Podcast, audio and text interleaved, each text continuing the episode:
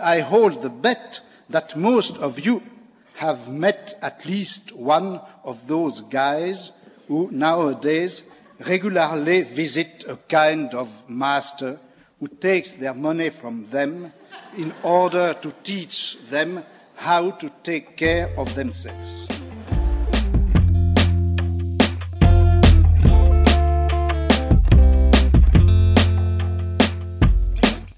Welcome. I'm Ben Boyce, and this is, of course, the Dr. Junkie Show. And today's episode is about my boy, Michel Foucault. You heard him on the intro. So last episode was kind of a bummer, but I want to briefly review it anyway. I pointed out that the culture we live in today, in the so called Western world, tends to leave us all feeling like there's a hole in our soul. Our media promises nonstop cures, pleasures, fulfillment, identity, and purpose in advertised gizmos, knickknacks, medicines, and products all the time. Buy my book and your life will change forever, says the 21st century huckster.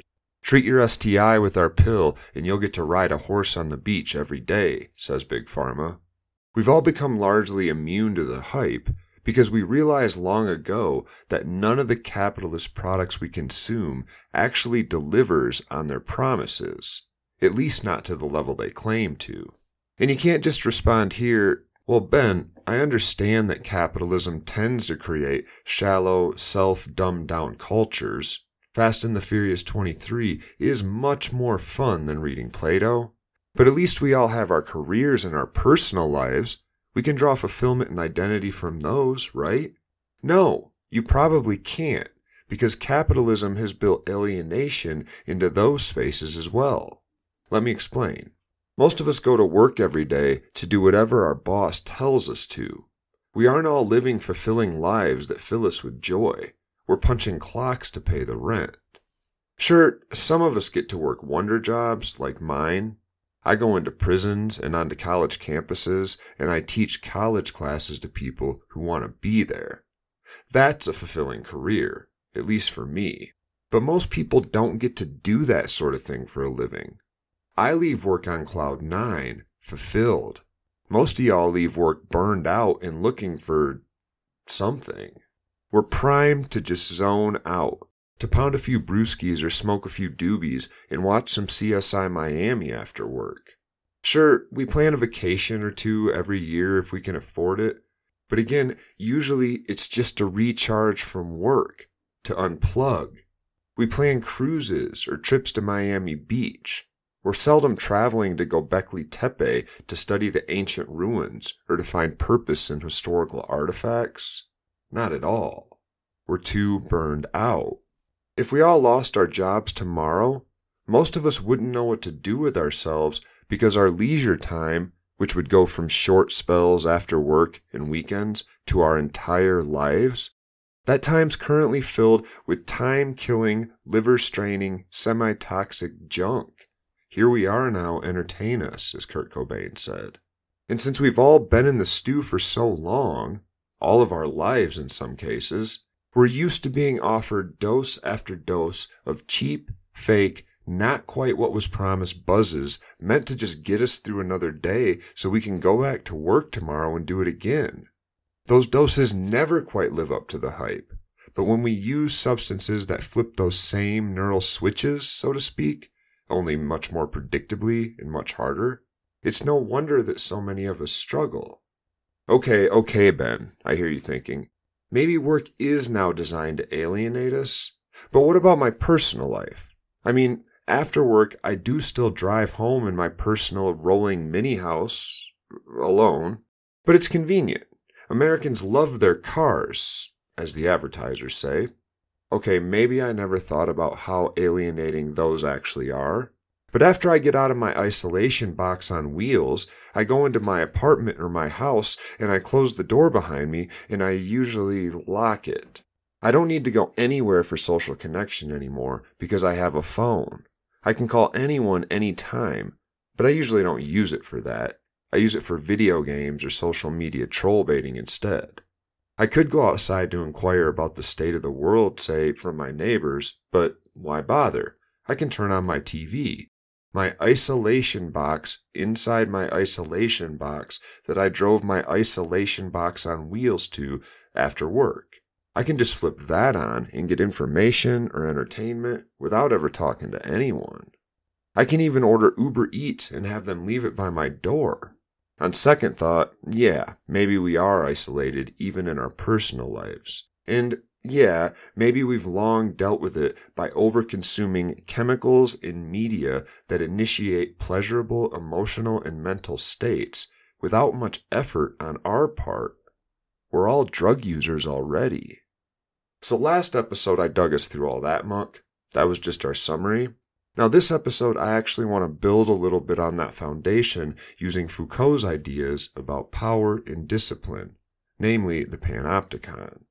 So, check this out. According to Foucault, you can look back in time a few centuries, I don't know, say Snow White era, and you can note that in most places on Earth where societies existed in any sort of large scale, there was a king or a tribe leader, or at least some sort of hierarchical system whereby people gave up some of their freedoms in exchange for some sort of basic rights.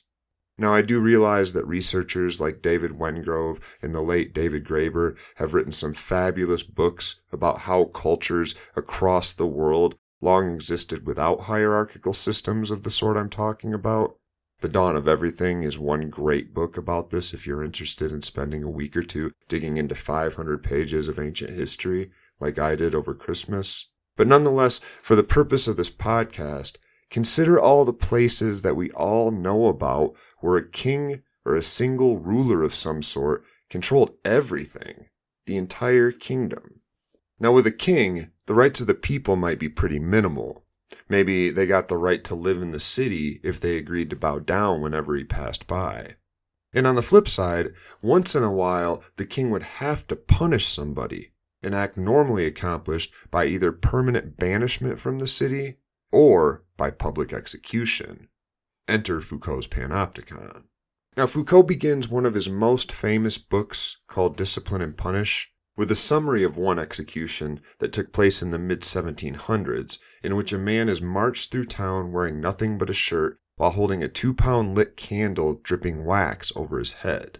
When he gets to the scaffold, the guy has flesh ripped off his body with red hot pincers, and then the wounds from the flesh being ripped off are covered in molten metal. After that, his legs and arms are torn off with horses. And then finally, after all that, his remains were thrown on a fire, burned to ashes, and thrown to the wind. This is the sort of public spectacle that was somewhat common throughout history. The reason that such events were so gruesome was spectacle. The king actually wanted to kill as few people as necessary because every execution was, at the same time, actually an example of the king's failed power. I mean, the executed person presumably broke the rules, right? Where was the king's power when they committed that infraction?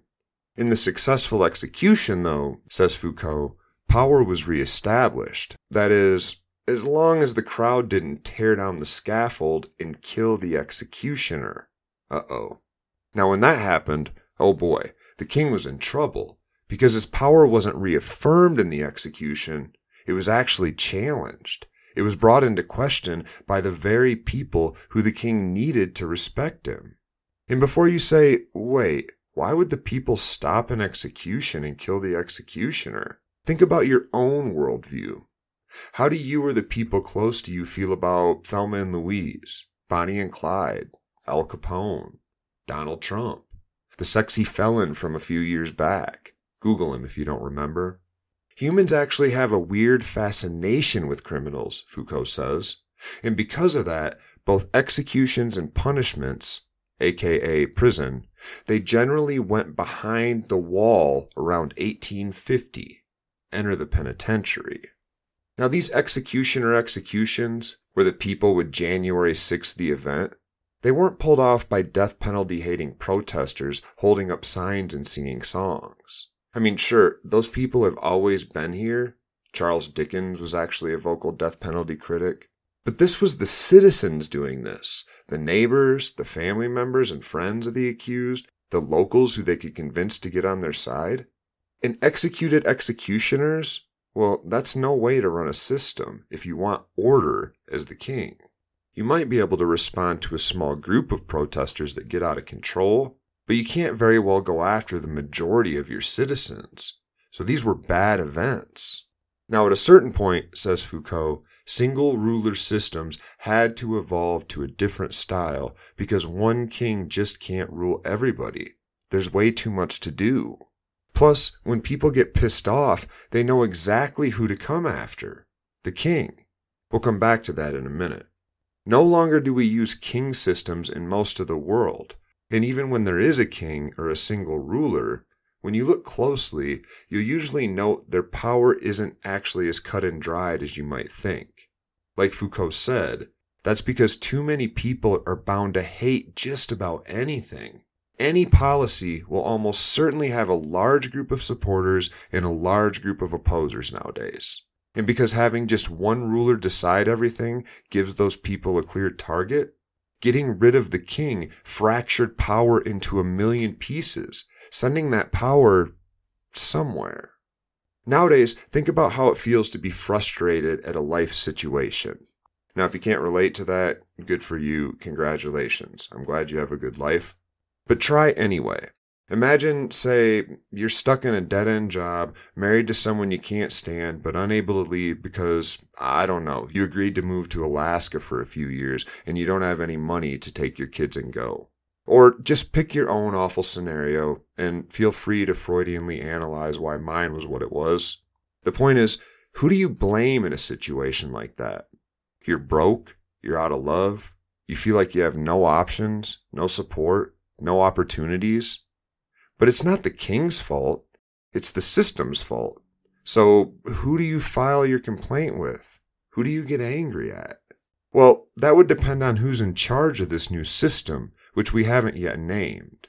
Foucault called this system the panopticon, a word he borrowed from a dead guy named Jeremy Bentham, whose mummified head and body are stored separately and sometimes publicly displayed at the University College in London. Bentham basically explained that if you build a prison in a circular shape with all the cells facing inward, and then you put one single guard tower in the middle, you can make everyone in the prison think that they're being watched all the time, even when they're not, by simply tinning the windows of the guard tower. Of course, this is a huge simplification of Bentham's and Foucault's panopticon, but the point is, you can imagine how that sort of building would make you feel being inside it. If you're in a single cell looking outward, you can't see if there's anyone next to you, or over you, or below you. You can sort of make out people across the large room in other cells, but you can't tell if they're looking at you. And you would always have to assume that someone in the tower might be watching. The result of this physical architecture, this building, You'll act like you're always being watched. You'll surveil yourself. Foucault said the panopticon isn't just a building. He said it's how the world works in post king societies. It's no longer fear of the king that makes us behave. It's fear of those around us who might or might not surveil us and report our bad behavior. We now police ourselves. We trip on the way to our cars in a public parking lot and we feel this weird moment of guilt or shame. To who? We almost post that mean dig at somebody and then we think, no, I don't want my mom to see that. We dress a certain way and drive a certain way and carry ourselves a certain way in public just in case someone is watching. We surveil ourselves. This, Foucault says, is a much more stable system of power than a king's because it makes everyone a cop whose job is to keep an eye on everyone else. No longer does the king have to send out, I don't know, a squad of soldiers to cancel an actor who uses inappropriate language. The people will take care of that themselves on Twitter. And the reason they'll do so is the key to the panopticon in Foucault's work. So here's the wild thing about this system which you're probably already feeling kind of creeped out by if you haven't heard all this before, because it really does sound like how power works in our world. Power in a system like this one boils down to knowledge, to what specific words mean. It's the same way that power in law enforcement comes down to knowledge, to what specific words mean. If having weed in my pocket is illegal, then it's a crime if I'm caught and I go to jail.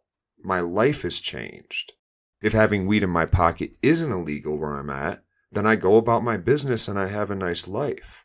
The only difference between the two scenarios, say getting pulled over in Utah versus Colorado, is what the cop in each state knows. The Colorado cop, where weed is legal, is going to know that it's not a crime to have weed in my pocket as long as I'm following all relevant rules. The Utah cop is going to be just as correct in knowing that he's seeing a crime. The only difference is in how they both use those ideas, those concepts, those words crime, possession, weed. Their knowledge is where the power lies. Whoever controls that controls them. If that example doesn't quite land with you, instead think about uh, January 6th. What does that mean to you? Did certain words just pop into your head when I said it? Insurrection, patriots, criminals, hang Mike Pence. How about make America great again? Did some other words just pop into your head as associated with those words? Hero, Republican, traitor, Reagan. Your words represent your knowledge, the things that drive you to move. Your words reveal what counts as power when you're in the room. Now, Foucault doesn't see power like most people do, obviously.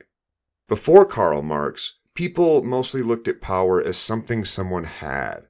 Like, if I can tell you to do something and you feel like you have to do it, I have power over you. But Marx said, Oh, you silly simpleton proletariats, don't you see that capital, money, the means of production, that's actual power. And now here comes Foucault with what we now call a postmodern perspective that says that power isn't any of those things. Those things, money, the king, the boss who can tell you to do something, your mom, the principal, those are all based on knowledge, on what happens in the mind of the person being communicated with when the communication occurs. Power is literally in what we believe, in what certain words and phrases make us do. Vote for that guy. Fly to DC on January 6. Buy a Corvette. Join the army. Power is simply the ability to get people to move in all of Foucault's work. Now, if you're thinking, dang it, Dr. Boyce, this is a podcast about drugs and the war on drugs, and here you are, two episodes in a row, well into the content, and making my brain hurt without ever mentioning drugs. Well, here goes. Let's apply some of Foucault's basic theories to the drug war and to the culture at large. If I'm using drugs in the United States, I can expect to be surveilled, and I can expect the response to that surveillance to be negative. If somebody sees me using, they're very unlikely to have a positive reaction. I had a student a few years back, as just one example, who filled out an end of the semester survey you know, those ones you take after every class where you get to say whether your teacher sucks or is mediocre or good. And they said something to the effect of, it was very distracting that he bragged about being high all the time and constantly showed us drugs. Yeah. Now, of course, I don't brag about being high or show my students drugs when I'm teaching, but I do talk about drugs a lot. I mean, we're a hundred years into a war that we're fighting against ourselves for no good reason. I understand that rubs a lot of people the wrong way, especially if they misunderstand me to be encouraging irresponsible use. So I can imagine that's why this person was upset. I forgive him. But my point is the comment lands with a lot of power, not because we all think it would be dangerous for a teacher to teach a class after smoking a joint. Oh no, the class might wind up talking about Tim Leary and eating Cheetos. No. That accusation has power because of cultural knowledge, because of the words they used, especially at the institutional level, like universities. Our cultural knowledge is pretty solidly set on drugs are bad, dangerous, evil, counterproductive, punishable, unsafe. Keep going with the list if you'd like. We all have it at the ready. And I, like you, dear listener, I know this. I've learned so well along the way to just expect pushback that I now surveil myself to a large degree. Foucault says that power isn't ever centered in any space, but that it's always in flux, always pushing and pulling, ebbing and flowing. He calls it a capillary system coming from everywhere all at once, inescapable. Drug users in the United States don't have the luxury of carving out a few spaces of safe identity where they don't have to perform for the panopticon. They have to know that the panopticon is always watching. They have to know that, according to Foucault's knowledge is power theory, those around them are almost certain to hear references to drug use as encouragements to behave irresponsibly and counterculturally, and they're almost certain to see signs of drug use as signs of failure, contagiousness, evil.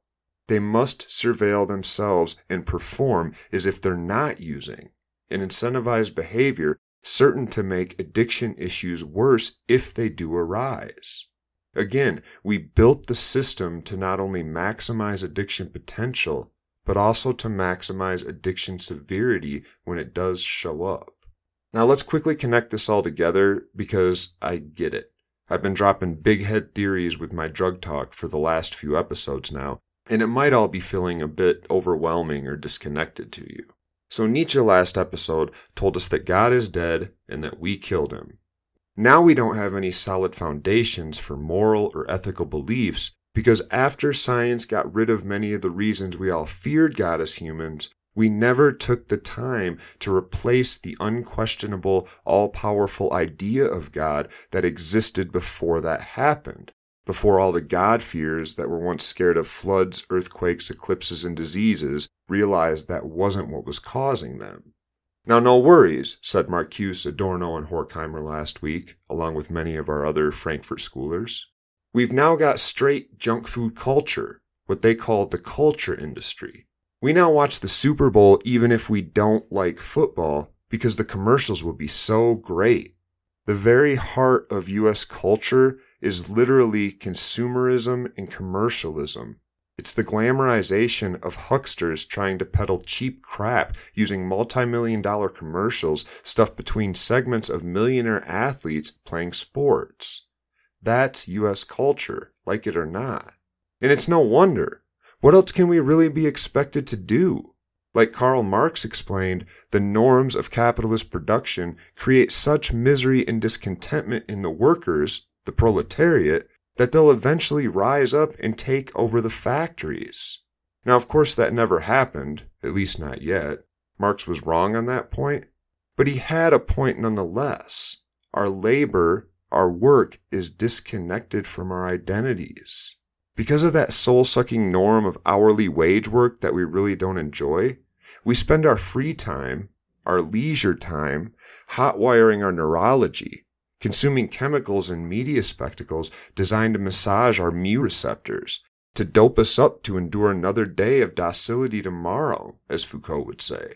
And since that's our normal cultural routine, work eight hours, drink beer, watch CSI, and repeat, many of us struggle with addictions to drugs because they, too, skip the effort and just push the feel good button. We don't have the energy to seek out fulfillment so we turn to the culture industry. When it fails to fulfill its promises, and it always does, we turn to drugs. And when we turn to drugs, enter Foucault, we find ourselves stuck on the negative side of panoptic power, cursed with the knowledge that we might be found out as bad people if we let our dirty little secret slip. We police ourselves. We lie. We hide our use and bury our problems instead of finding social support networks to work through them. And unless the collective cultural knowledge of the panoptic world around us changes, we'll be forced to keep doing the same thing. Because the war on drugs ensures those in positions of power they can't alter their knowledge. They too must assume that they are being watched and they must police themselves. If they don't, someone else will. That's panoptic power. So sorry about the two kinda dreary shows in a row, but there is hope. I think soon I'll cover some of the ways that these theories actually open doors to rework the war on drugs and our collective understanding of drug use and drug users, and I'll try to do that in an episode coming up soon, so stay tuned for that. I appreciate y'all listening. and I do hope this work helps somebody find what they've been looking for. I'm Ben Boyce.